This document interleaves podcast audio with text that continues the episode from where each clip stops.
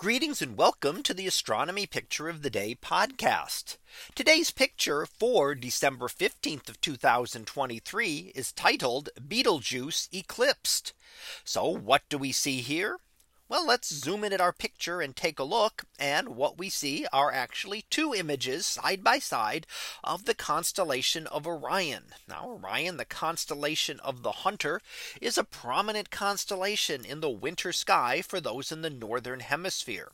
And we see the three prominent stars going across the middle of the image and for the belt. And then down below that is Orion's sword. The bright star bluish star toward the lower right is the star Rigel. And the bright star to the upper left is the star Betelgeuse. And that's the star we're actually looking at here today. Now if you look at the stars in these side by side images, you can see that they look approximately the same brightness in each image with one distinct exception. So if you look at Rigel, it's about the same. If you look at the belt stars, they're all about the same. But Betelgeuse is significantly fainter in the second image on the right. Now why is that? Well, that's because this occurred during an eclipse of Betelgeuse. Now we're used to talking about eclipses in terms of our sun and moon. And we get solar eclipses when the moon passes in front of the sun. And we get lunar eclipses when the moon passes into Earth's shadow. However, other objects can eclipse one another as well. And an asteroid, if it happens to be lined up exactly with a star, can actually eclipse it and dim its brightness for a few seconds.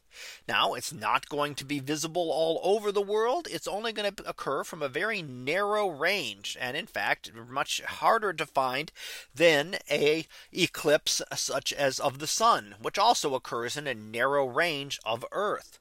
And this one stretched from Mexico up through the Gulf and across the Atlantic Ocean into Europe and Eurasia. So though if you weren't in one of those very narrow regions, you would not even have seen this eclipse because the uh, asteroid that eclipsed it would have passed either above or below Betelgeuse, giving us no eclipse.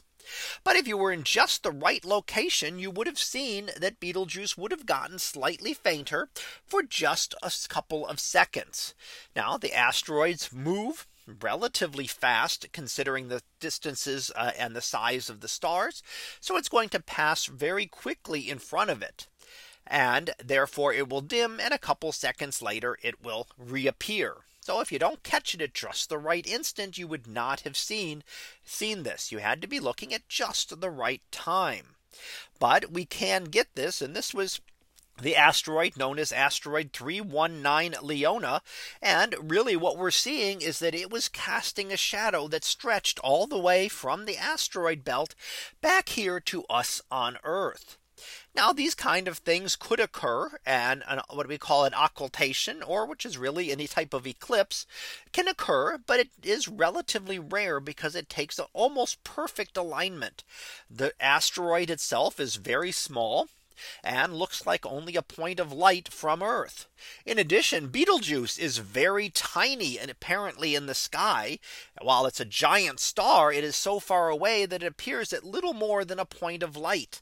So they have to be lined up almost perfectly for one to block out the light from the other. And that would be the asteroid blocking out the light from the star. So take a look at the image on the left. You'll see Betelgeuse, the reddish star to the upper left hand side is rather bright. And in the second image on the right hand side, that same star is relatively faint. So that was our picture of the day for December 15th of 2023. It was titled Betelgeuse eclipsed. We'll be back again tomorrow for the next picture. So until then, have a great day, everyone and I will see you in class.